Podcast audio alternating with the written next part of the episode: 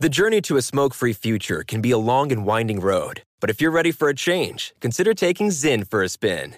Zyn nicotine pouches offer a fresh way to discover your nicotine satisfaction anywhere, anytime. No smoke, no spit, and no lingering odor. Get in gear with the Zyn 10 Challenge and enjoy 10 smoke free, spit free days for just $5.95. Order online and start your new journey today. Warning this product contains nicotine. Nicotine is an addictive chemical. The 2024 presidential campaign features two candidates who are very well known to Americans. And yet, there's complexity at every turn. Criminal trials for one of those candidates, young voters who are angry. The Campaign Moment podcast from the Washington Post gives you what matters. I'm Aaron Blake, and I'm covering my 10th election cycle. My colleagues and I have insights that you won't find anywhere else. So follow the Campaign Moment right now, wherever you're listening. Enjoy all your favorite sports like never before at BetMGM. Signing up and playing is so easy. Simply sign up using code Buckeye and receive up to $1,500 back in bonus bets if you don't win your first bet. When you register with BetMGM, you can get instant access to a variety of parlay selection features, live betting options, and the best daily promotions in the business. And with BetMGM at your fingertips, every play and every game matter more than ever. Place your moneyline, prop, and parlay bets with the king of sportsbooks today. Sign up using code Buckeye and receive up to $1,500 back in bonus bets. If you don't win your first bet. That's right, up to $1,500. Again, sign up using code Buckeye and receive up to $1,500 back in bonus bets if you don't win your first bet. BetMGM and GameSense remind you to play responsibly. 21 plus and present in Ohio. Subject to eligibility requirements. Rewards are non-withdrawable bonus bets that expire in seven days. Gambling problem? Call 1-800-GAMBLER in partnership with MGM Northfield Park. That's 1-800-GAMBLER. When you buy Kroger brand products, you feel like you're winning. That's because they offer proven quality at lower than low prices. In fact, we guarantee that you and your family will love how Kroger brand products taste, or you get your money back.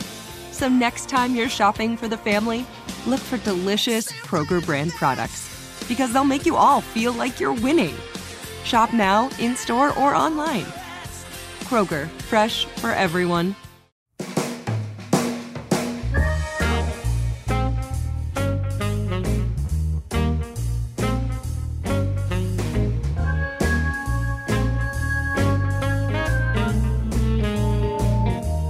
Hello, everybody.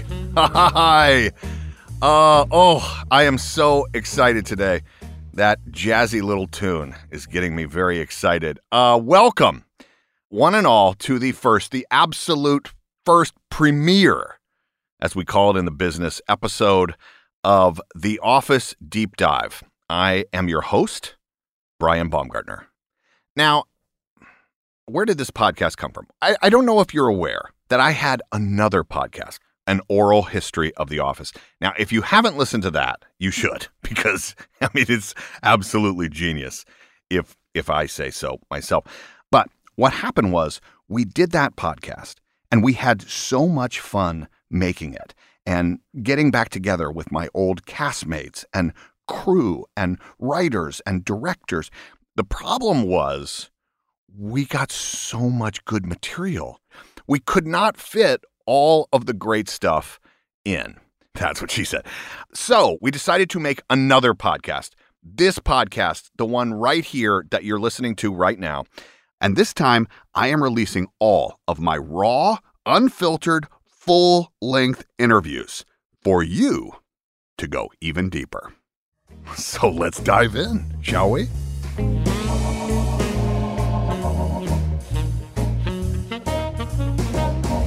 Hi, I'm Greg Daniels. I was the showrunner of The Office. So, how do we begin? Well, we begin at the beginning. that made no sense.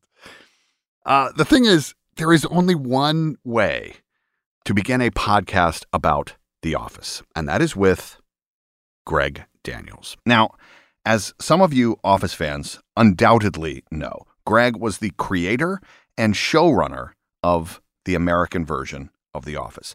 But what you may not know is that before that, Greg was the showrunner and co creator of King of the Hill. And before that, he was a writer on The Simpsons and Saturday Night Live. And see, what is so cool is that, as you'll hear momentarily, all of that experience totally shaped Greg's vision for The Office, which at the time was honestly revolutionary. There was nothing like The Office on American television. I truly cannot overstate how significant Greg's role was on the show. He assembled the entire team and he was responsible for everything from casting to set design, production design, the shooting style. Again, all of that you're going to hear about in a minute. But the point is, he is literally the reason we're all here today. Well, maybe not you guys, but me. He's definitely the reason that I'm here. So, I'm obviously very excited to kick things off. I'm going to shut up now. Ladies and gentlemen, for our very first interview, I am proud to present Mr. Greg Daniels. Bubble and squeak, I love it. Bubble and squeak, I know. Bubble and squeak, I cook it every morning, left over from the night before. Oh, hi, buddy. Hi. How are you? Good. So good to see you. Nice to see you too. I love that uh, carved I have a co- I, chapel. I have an engraved plaque. That's fantastic.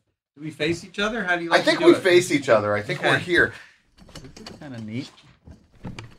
It's a great room, right? Yeah. How are you? Are they recording? Yeah, we're just having a chat. we're having a chat. um, I've stolen a few tricks over yeah, the years. yeah, exactly. We just merge into. It's Actually- like Ken Kwapis. You never know. There's That's no exactly, action. That's exactly right. I learned from the best. Yeah. Um, Well, thank you for inviting me. Congratulations on your podcast. thank you so much. It's been so fun to one just see people, and two to like reminisce and yeah. talk. I mean, everyone has been so generous and thoughtful and articulate. And, Well, that's going to change. yeah. Here we go. I kind of figured. So yeah, I'm, I'm not talking to you about. I'm just going to talk to you about King of the Hill. Is that, Cool. Is that Yes. okay? Is Yes, that okay? um. So before the office, what were you? What were you doing i- immediately prior to? Well, um, so I had just kind of come off a very intense, maybe eight years at King of the Hill. Mhm. And this was the first show that I was the showrunner. And uh, that job is maybe not that widely known outside of Hollywood. It's like the director of the movie, it's very full time, intense, start to finish on something job. So I'd come off The Simpsons, and The Simpsons was really good training in many ways, but there was a lot of things I wanted to do differently because, you know, when I got to The Simpsons, it was season, the end of season four, and the show was getting a little wilder, kind of. and for King of the Hill, I wanted to keep it contained and realistic the whole time. And I was very much of the opinion that you have to really start slow on a show. And just the value of slowness. But come up with stories like from a simple place, not a grand idea or setup. Is that what you mean? Well, like for instance, the the um, pilot of King of the Hill, you know, the first couple of minutes, these guys are standing around a truck just going, yep, Yep. you know, Right. really slow. right. And um, you know, so I, I had come off that, and you know, I was a huge fan of Seinfeld, and I wanted to get on that show. I sold them one script. I was a freelancer, but I generated a lot of stories and would pitch them, and I really thought about that show a lot. And then I went on The Simpsons instead and learned a whole bunch there. But I um, was kind of a, a good student of knowing that I wanted to be a showrunner. So I would take notes and you know write them down, and I have all these scraps of things, and I would develop uh, different uh, theories. And uh, one of the theories that I had, I call "stuff the sausage," and that theory is a great show like Seinfeld is wasteful of wonderful ideas. You know what I mean? Like they'll have a great idea, and it might just turn into a couple of lines or a scene. Like they don't milk it and make a whole episode out of it. Right. So we tried to do that on The Office too, but uh, there was a lot of that on King of the Hill where you'd have subplots and you know really tried to put a lot of story into an episode. What were your favorite shows? Like, what were you watching at that time? Seinfeld I loved, but part of it was when that came out, you know, it was very different and it was really on by the skin of its teeth. And if you picked up on it early, you had definitely a this feeling of, oh my God, here's something super funny.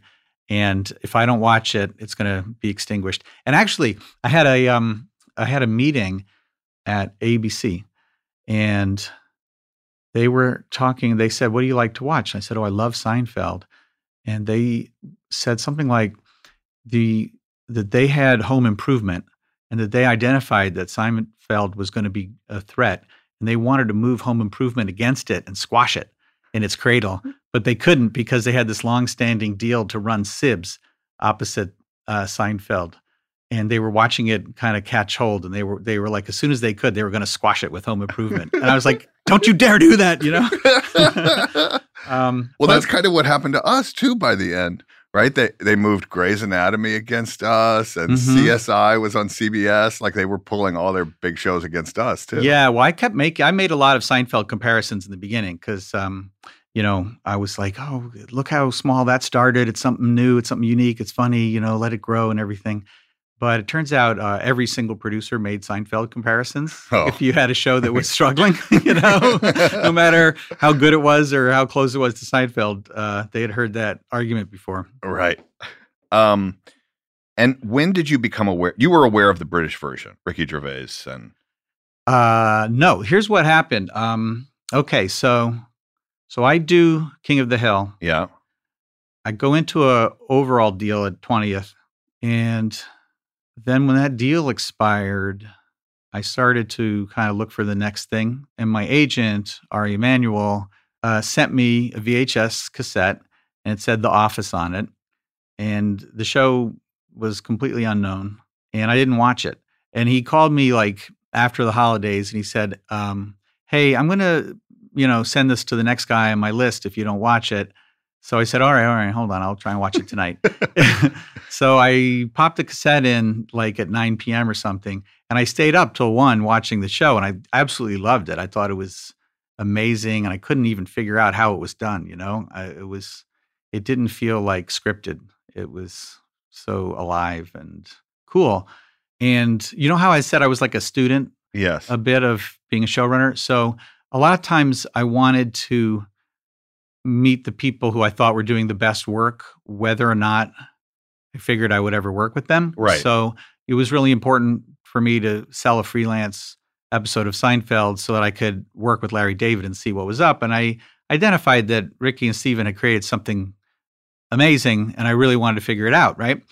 But I didn't I didn't really think that it was plausible that it would come to American TV or that I would get the job or whatever, but I wanted to meet them and ask them about it.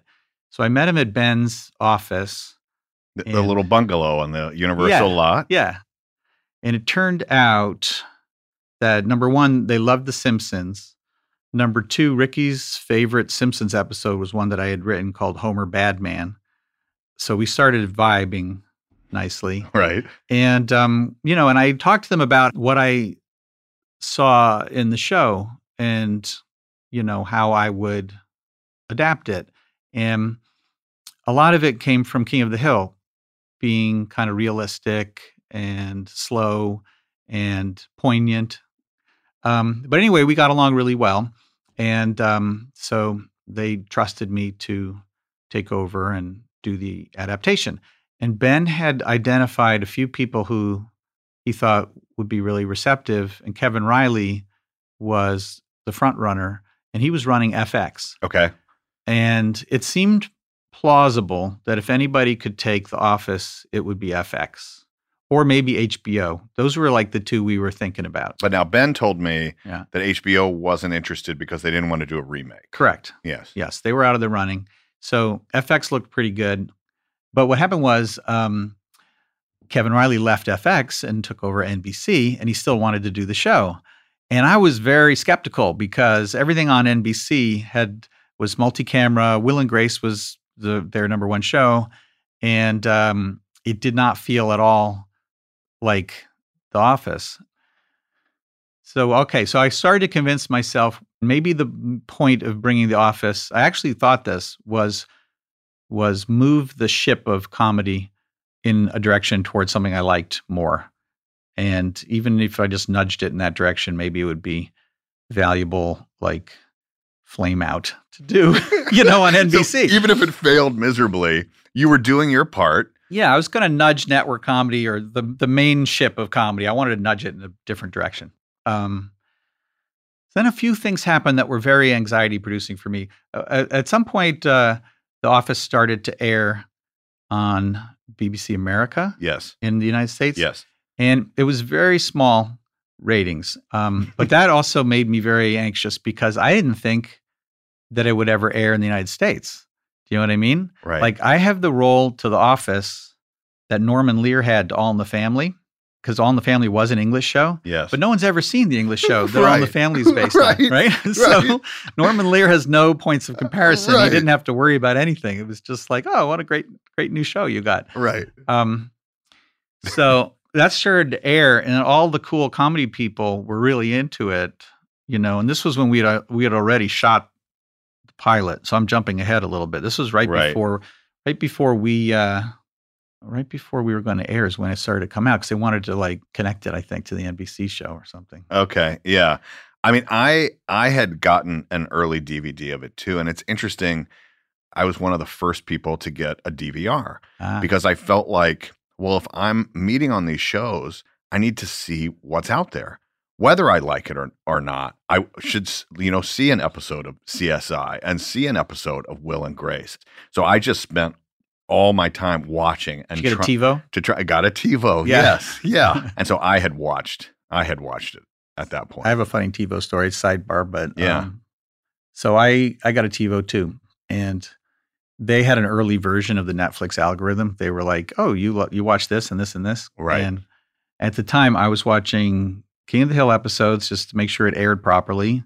Um, I loved The Sopranos, so I was watching that, and then my kids were watching Dragon Tales on PBS, and so they tried to triangulate off those three and uh, and they said, you know what you'd like, McHale's Navy. That was the cross section Yeah. of those three shows. I think it's kind of funny.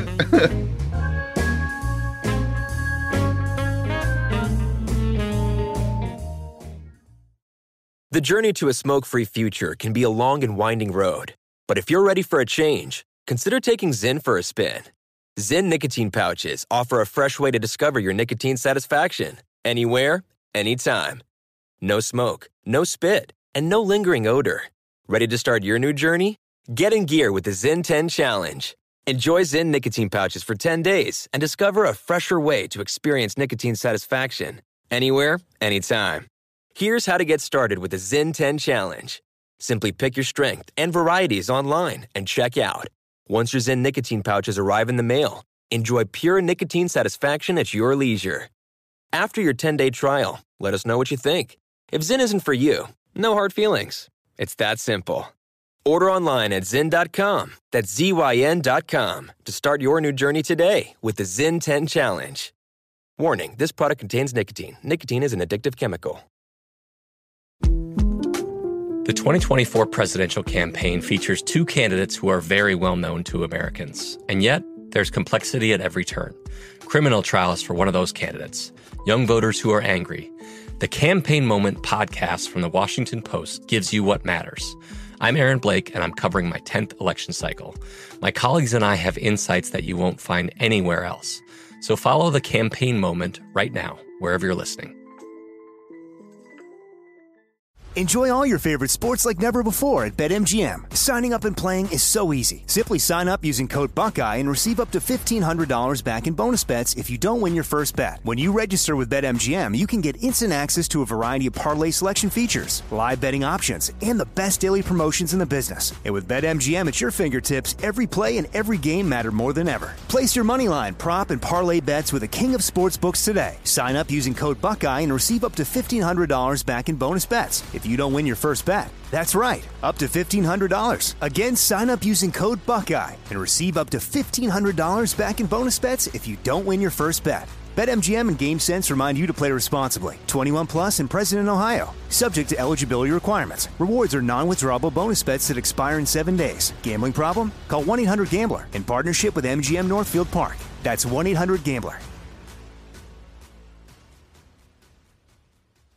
Whether you're a savvy spender maximizing your savings with cashback rewards, a thrifty rate watcher seeking the lowest interest, or a travel enthusiast looking for extraordinary perks, Kemba Financial Credit Union has a visa to complement your lifestyle and unique needs. Apply today at Kemba.org to unlock a limited time 2% cash back on purchases and pay 0% interest on balance transfers for an entire year with a new visa from Kemba. You deserve a card that works for you. Restrictions apply. Offer ends June 30th, 2024.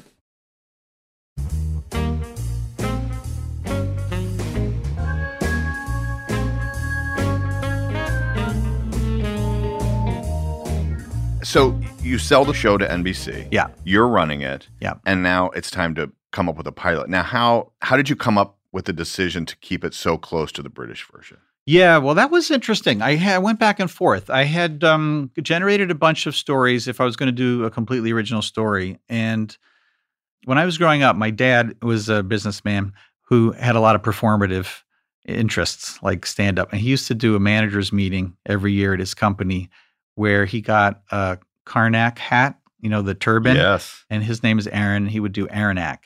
And my first joke writing was writing jokes for his routine. Aaronak? For Aaronak, yeah. And as I became a comedy writer, some very good people like Conan O'Brien wrote for him and, you know, Mike Reiss, a lot, a lot of good comedy writers wrote for Aaronak. And I used that, I think, in the Dundies because I, I, uh, Michael has a Aaronak or Karanak wig, and he does the exact same joke. That was the first joke that I wrote for my dad. Um, but to get, to get back to the question of what to do, so uh, so I used to do an award show at King of the Hill called the Swampies, Okay. named after Swampy Marsh, who was one of our designers who went on to create Phineas and Ferb. And he had a big personality. And so we called it the Swampies. And I got those little plastic salesman uh, trophies that are not too hard to get. And I used to give those out at King of the Hill. So anyway, I thought, well, the Dundies, Dundee Awards would be a good, you know, Pilot episode. pilot episode. Yeah, Yeah. because you'd sort of by giving awards to everybody, you could introduce all these different characters or whatever. But um, then I started to get worried, and I didn't want to um, do a- an original script that the NBC executives were going to start giving notes on, which they would have, I believe, with an original script. And I was just really, I felt like the pilot was like the challenge was can we do something that feels like The Office and not like Will and Grace Right. and not blow it, right? I thought it was more of a producing challenge and a hiring challenge than anything else. And so ultimately, I got Kevin to say, I want to make The Office. And I said, All right, I'm going to hold you to that. The first, the pilot we're going to make is going to be very close to the, the English show. Anyway, so I made some changes to the English pilot. I added a bunch of stuff and advanced the romance a little bit so you'd know at the end of the pilot what was going on. Right. And ultimately, in the edit room, which lasted forever, we did 23 cuts. I I ended up losing a bunch of stuff that I had added, but I did. You know, there were some good things I added. Like I added that world's greatest boss mug that he bought from Spencer Gifts, and a bunch of things like that. Um. Anyway, But for you, it was more about creating the world and finding Yes. the team yes, and And- finding the and the cast, the obviously. cast, the rhythm, the Yeah. dynamic, Yeah. um, and selling that as opposed to trying to, you know, write a Dundee's award uh, and change how the show is launched. Yeah, I thought it was a huge producing challenge. And you know, and I had all those theories and like the stuff to sausage and stuff. And some of the theories that I had was that the show had to be handmade, like it couldn't be a factory product. And what I didn't like about network television was how much of a factory it was and how, you know, there was a writing staff and the writers wrote jokes and the jokes got passed down to the actors and the writers and actors would always resent each other and the writers would try and write actor proof jokes that you know are it can contain the setup and the punchline in the same line because Right. they didn't ever trust that the actors could get laughs on behavior so the first thing i really wanted to do was create comedy television in a different pattern so that you could get more laughs off performance and not jokes Right. I've heard, um, and people have talked about it, and you've talked about it, um, that you were trying to create a, a an environment that was more like SNL, where the writers and the actors there wasn't so much disconnect, yeah and that and that writers were performing with the actors, and actors could pitch ideas to the writers.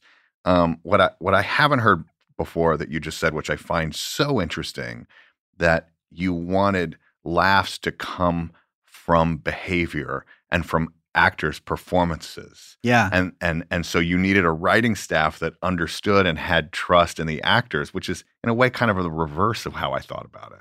Yeah. Well, you know what they always said was the biggest laugh of all time was Jack Benny, where he's getting mugged and the guy says, Your money or your life.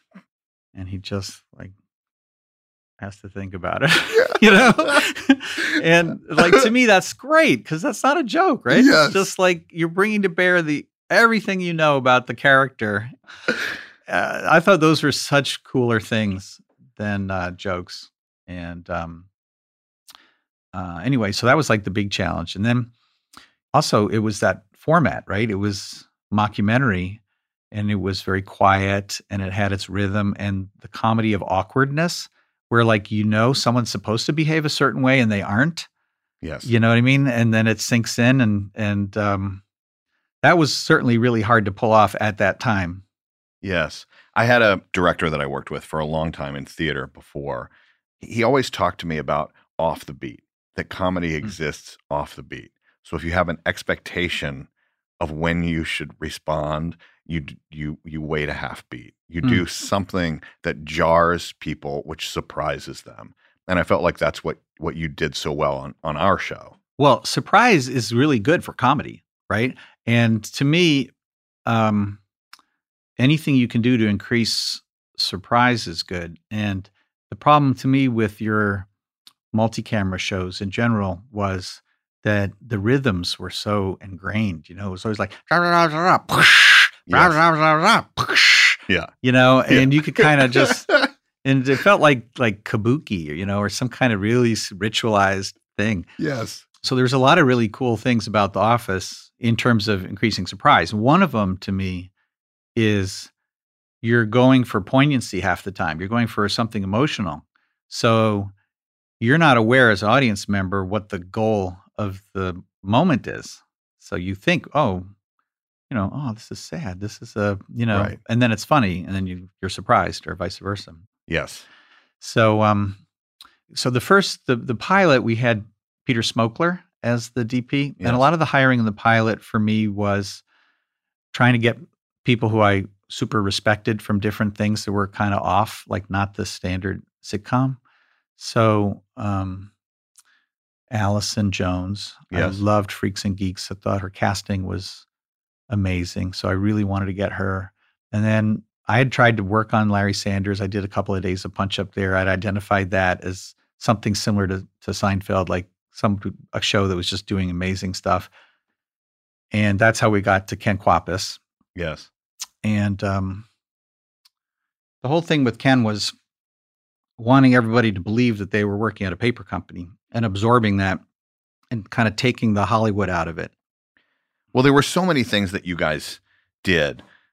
First of all, getting a soundstage as a location and choosing to put the offices in the production offices upstairs, right? Because that was a real space. Yeah. And Ken and his making us be all ready to go at 7 a.m. and doing 30 minutes of just work.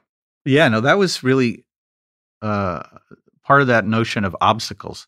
That, like, I um, we discussed that a lot as well, which is uh, on a Hollywood set. And again, this is like trying not to be factory, not to be Hollywood, right? So on a Hollywood set, they make the walls wildable, which means any room you're in, you can pull the wall off so that the camera can get back and get a great shot. And our aesthetic on the office was nothing should be wildable.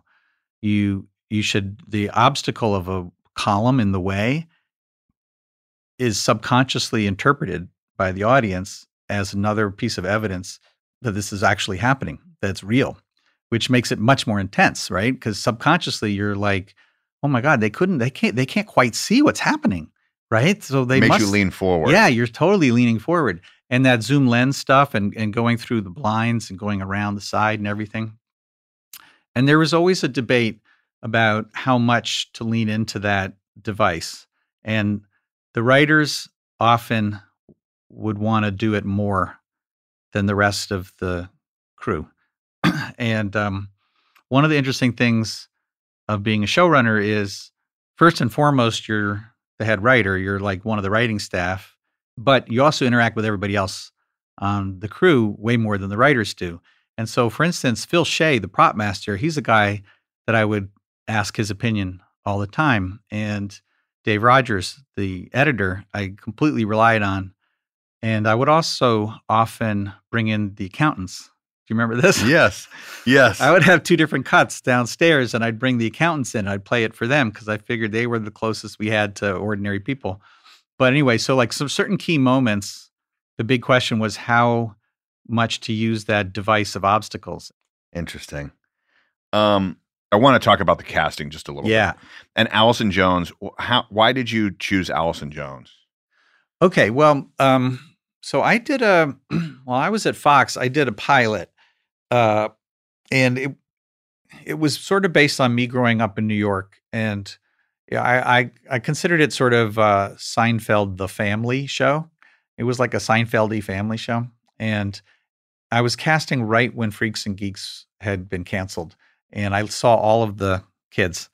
And um, a lot of them burst into tears when in the audition because they were so sad that their show got canceled. Oh, no. And I ended up using Samm Levine in this show.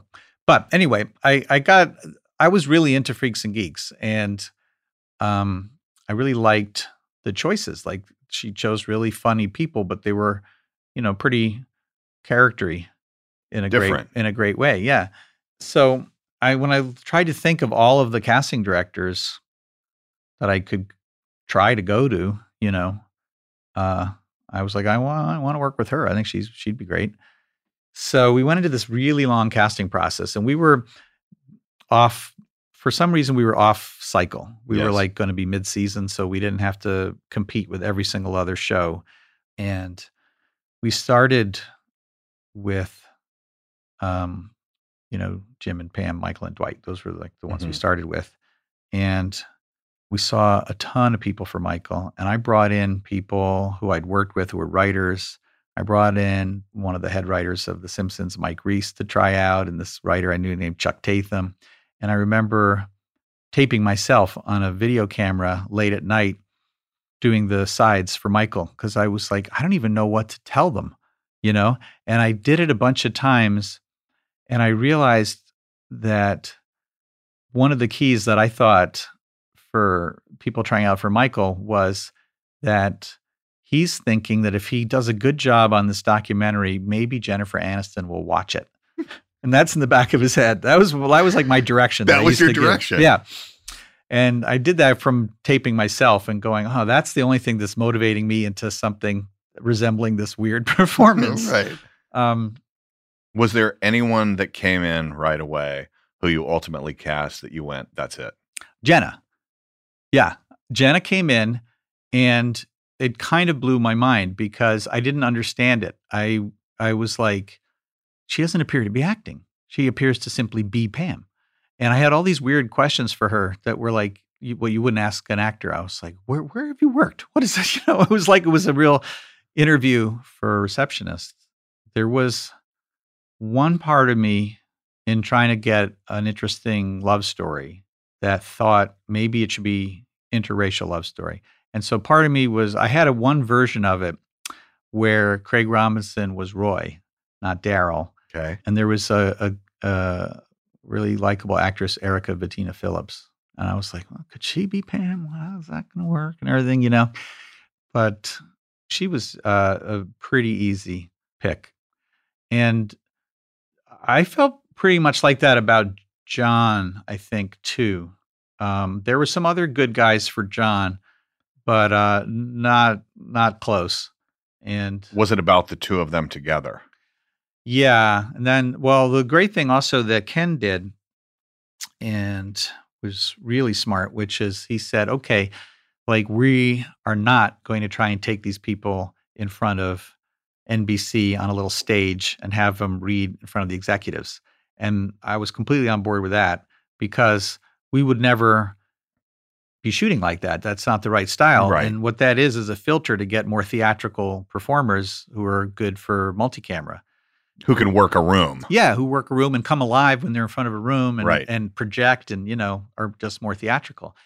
And so uh, we got this idea to do uh, screen tests, like old fashioned screen tests. And we blocked off three days and um, and we took all the different top three or four candidates for each role and we pitted them together in different improvs. And it was great for Ken too, because he worked out a lot about the shooting style doing this.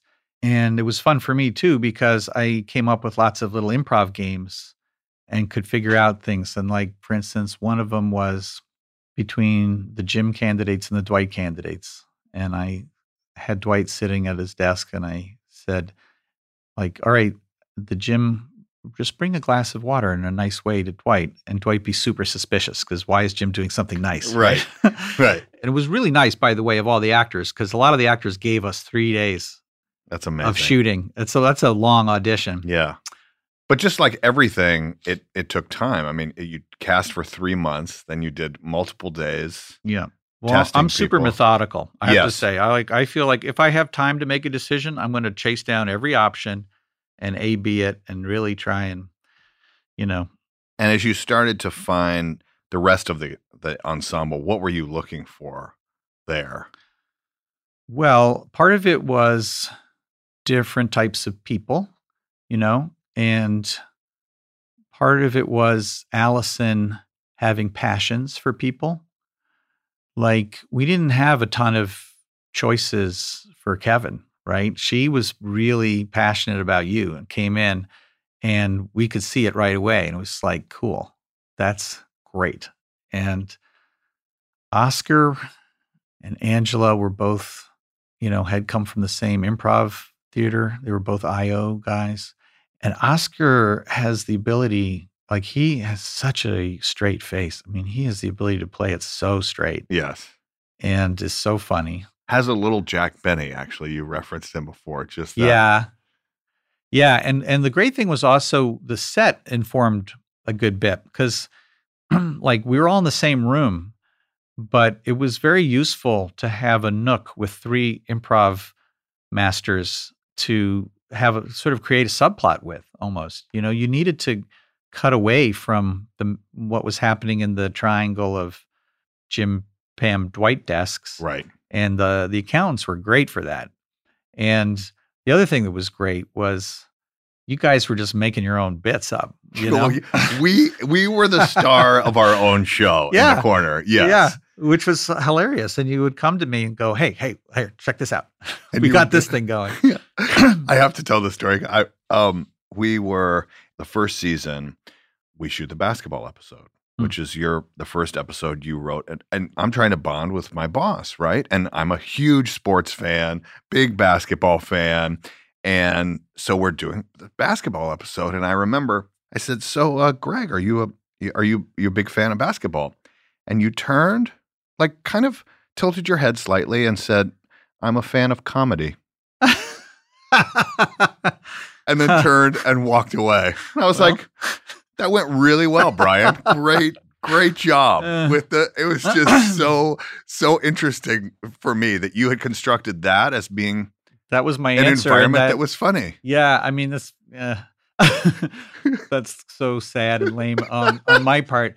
But I didn't have enough brain space for sports. Right. You know what I mean? I I uh, marvel at people who can know all about all the the teams, and it's a great thing for guys to hang out and bond with each other. Yes. Like my dad and my son are both great at it. No matter where they go, they're just they can instantly have a cool conversation about basketball. Well, I, I a, just didn't have the room in my head. Well, there's a theory, right, that people only have the brain space for for one of three things. One is sports, two is music, and three is useless trivia. Oh, I got that. Yeah. that was me. So yeah. it's one of three things, yeah, and that's I have it. useless trivia because Yeah. it's not. Unfortunately, it's not music and sports, but it does help when you write Dwight. Because a lot of times I would, you know, I'd be like, yes, if there's one character I'm probably the closest to, it's fucking Dwight. Is it really? I don't know. I don't know. It's sometimes it felt that way. It was really easy to do all those bear runs and like w- one time when that. Do you remember that book? Uh, what was it called? It was like uh, worst case scenario handbook. Okay. Remember that book? No. All right, so this is a this was like a, a Christmas type, you know, novelty gift book, and it was it was just how do you escape from a bear? How do you escape from a burning building? You know, worst case scenario Right. handbook. And anyway, that Christmas I got like eight copies of that of that book from people. They were like, all of them were like, "This is for you. This is this is for you." So I don't know. Definitely easy to write Dwight. But on the other hand, also I identified a lot with Michael. For instance, the Halloween episode, this notion that you would have to fire someone, but you'd want to stay friends with them.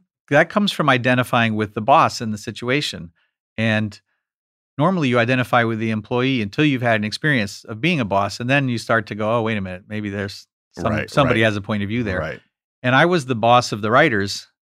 And so it was sort of funny because, like, a lot of times they would be, you know, rolling their eyes at me and mocking me. And I was like, yay, you can use it for the show. and Steve used to say something like, if you're in a situation where there you don't see any Michael Scott, you're Michael Scott. Yeah, that's right. That's right.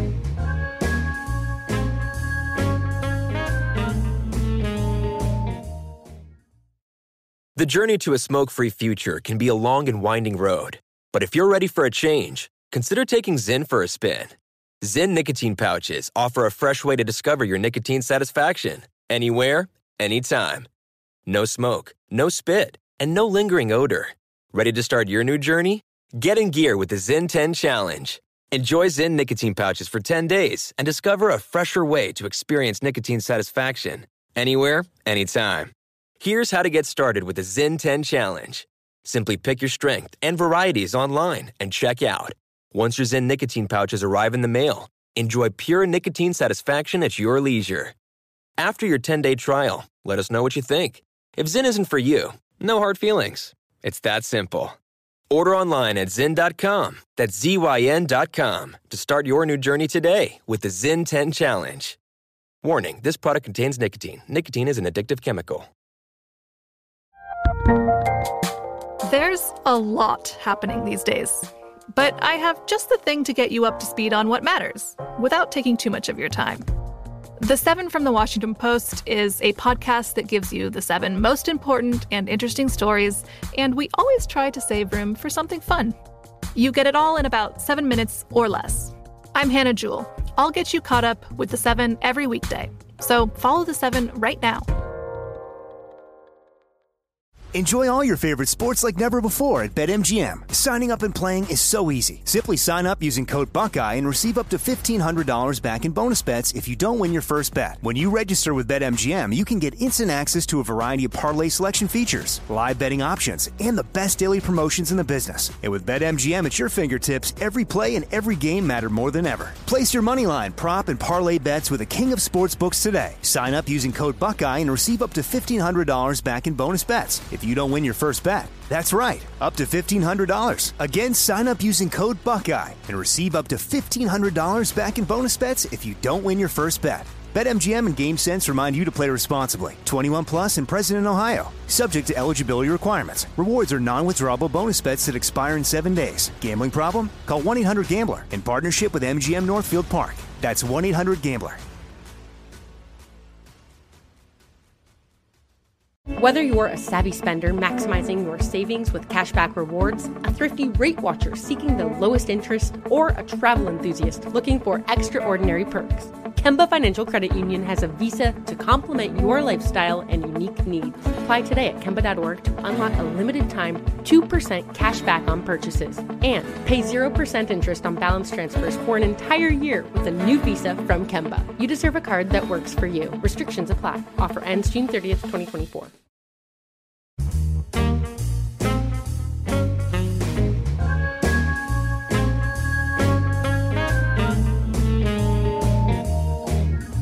So after doing the pilot, we get a very anemic pickup of five episodes Yes. for season one.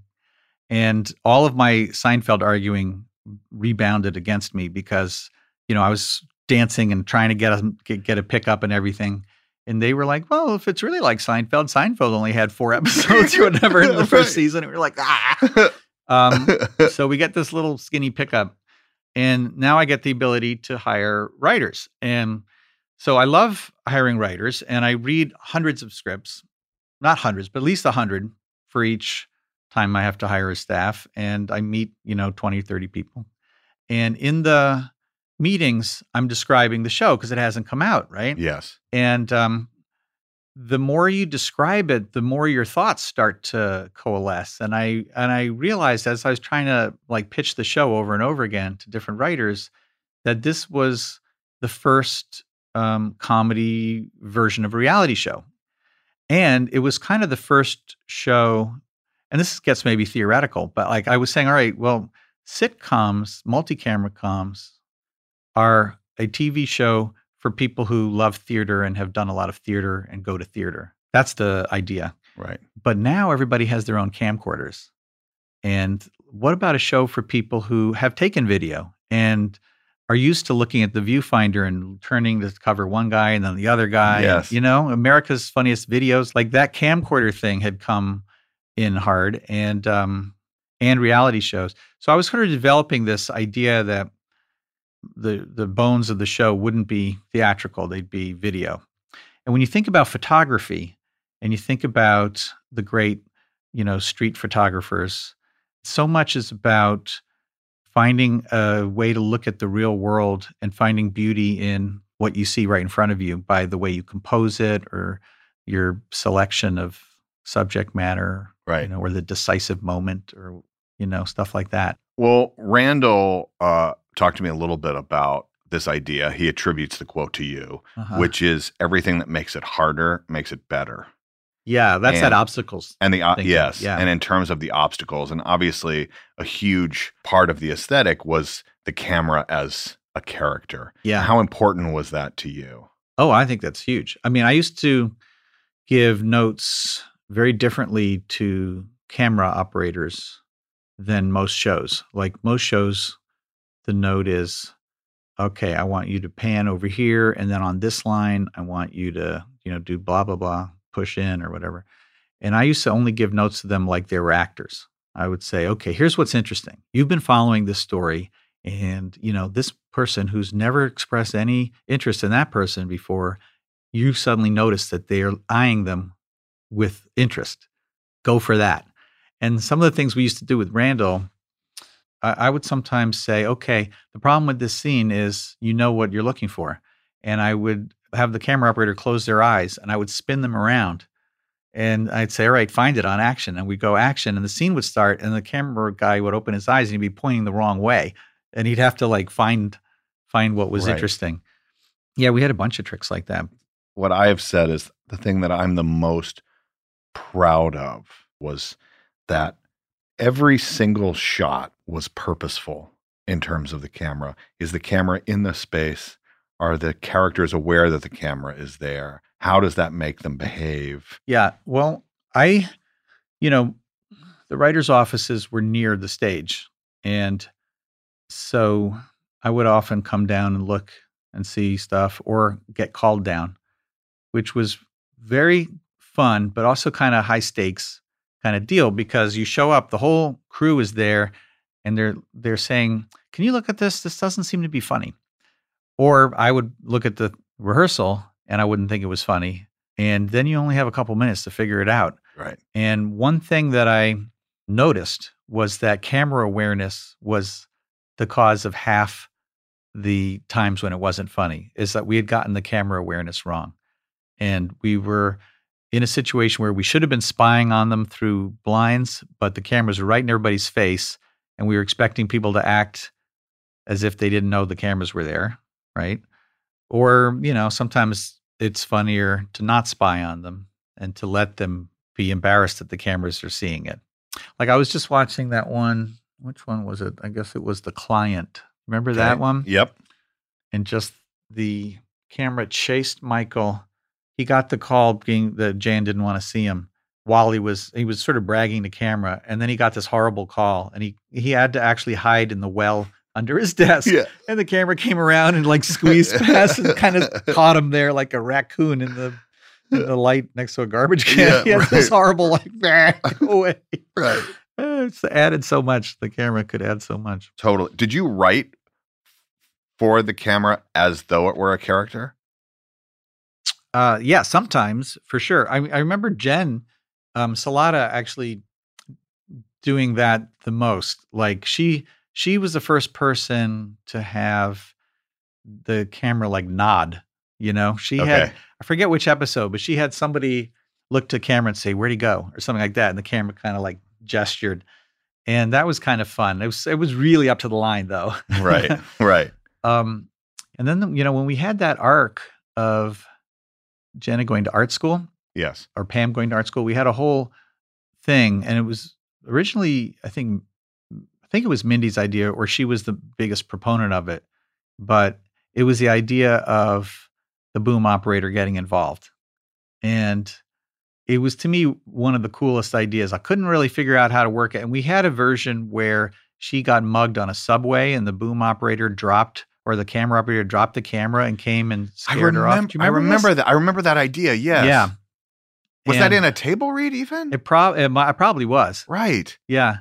You know what's really fun now? It's like people are talking about the show all the time. And so I got asked about it, but it's 10 years ago or whatever, 15. 15 years ago. Yeah. And sometimes I can't remember what made it into the show or what was like a crazy table read Right. or what was pitched. And I turned it down for obvious reasons. Right.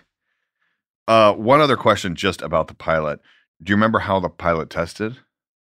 I'm guessing not good. Yes. So Kevin Reilly told the story that how testing happens is there's certain people who are set up in different rooms, and every room was bad. Yeah. Like Well- and and except Uh huh. they got to the last room, which essentially were people who didn't count, Mm-hmm. but they were PAs and office assistants Mm. and young people, and they loved it.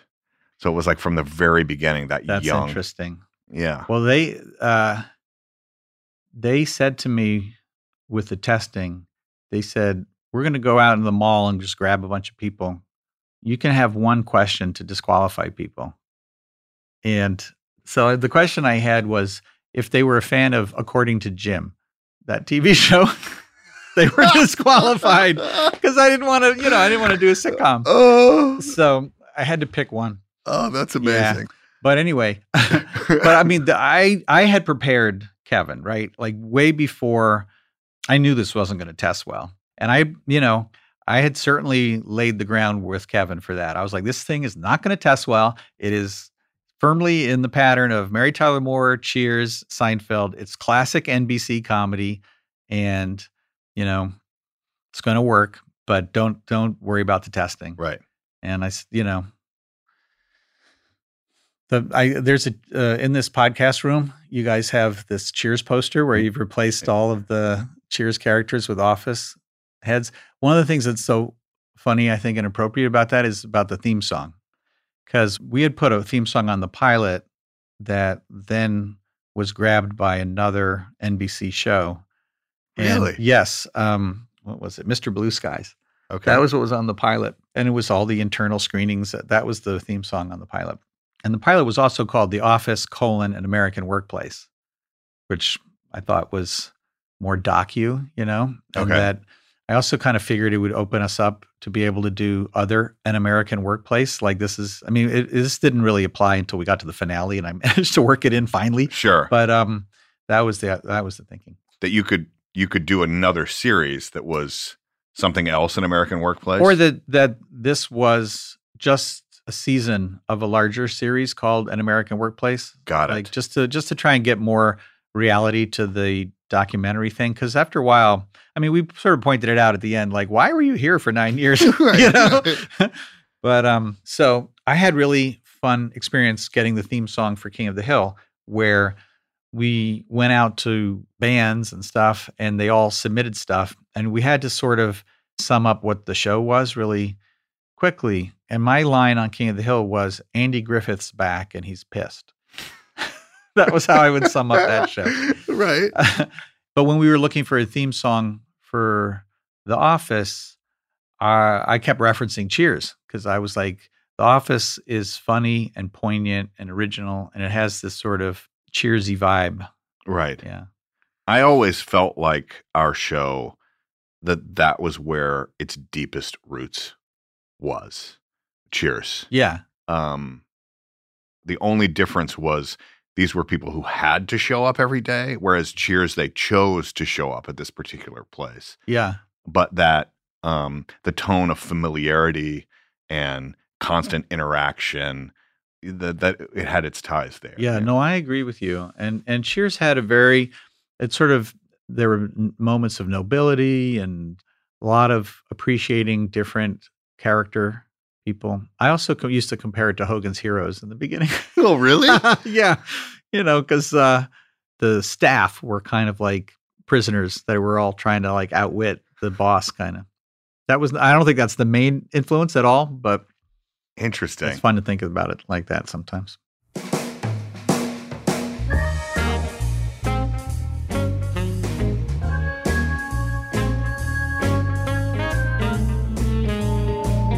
All right, guys, we're going to pause there. We're not going to stop. We're just going to pause um, because there is so much more great stuff from Greg. You're going to hear more from him in not just one, but two future episodes. Uh, but in the meantime, you can go right now and you can listen to my interview with Rainn Wilson, aka Dwight Schrute, which, as you just heard, Greg and Dwight kind of the same person. So it makes total sense.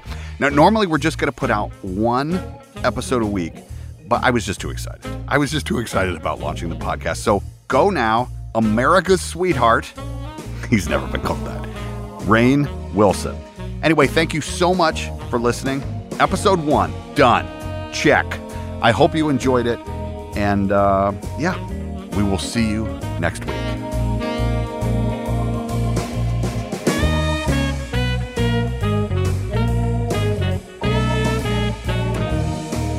The Office Deep Dive is hosted and executive produced by me, Brian Baumgartner, alongside our executive producer, Lang Lee. Our senior producer is Tessa Kramer. Our associate producer is Emily Carr, and our assistant editor is Diego Tapia. My main man in the booth is Alec Moore. Our theme song, Bubble and Squeak, performed by my great friend Creed Bratton, and the episode is mixed by Seth Olansky.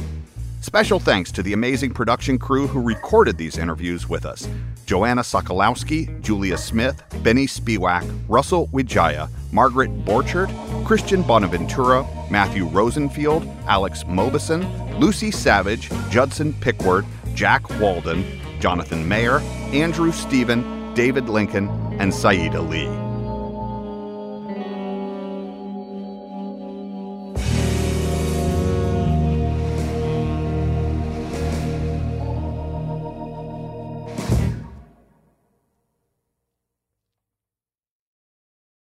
The journey to a smoke free future can be a long and winding road, but if you're ready for a change, consider taking Zyn for a spin. Zyn nicotine pouches offer a fresh way to discover your nicotine satisfaction anywhere, anytime. No smoke, no spit, and no lingering odor. Get in gear with the Zyn 10 Challenge and enjoy 10 smoke free, spit free days for just $5.95. Order online and start your new journey today.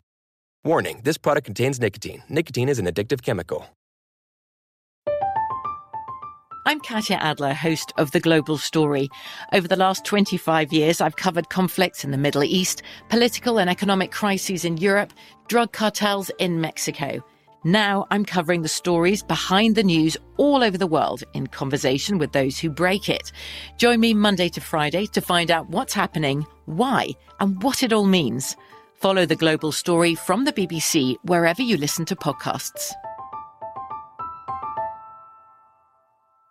Whether you're a savvy spender maximizing your savings with cashback rewards, a thrifty rate watcher seeking the lowest interest, or a travel enthusiast looking for extraordinary perks, Kemba Financial Credit Union has a visa to complement your lifestyle and unique needs. Apply today at Kemba.org to unlock a limited time 2% cash back on purchases and pay 0% interest on balance transfers for an entire year with a new visa from Kemba. You deserve a card that works for you. Restrictions apply. Offer ends June 30th, 2024. Xfinity has free premium networks for everyone this month, no matter what kind of entertainment you love. Addicted to true crime? Catch killer cases and more spine-tingling shows on A&E Crime Central. Crave adventure? Explore Asian action movies on Hi-YAH. Searching for something extreme? Check out skating, snowboarding, and more on Fuel TV Plus, the global home of action sports. And find crowd-pleasing bops on iHeartRadio's Hit Nation playlist. There's new free shows and movies to love every week. Say free this week in your Xfinity voice remote.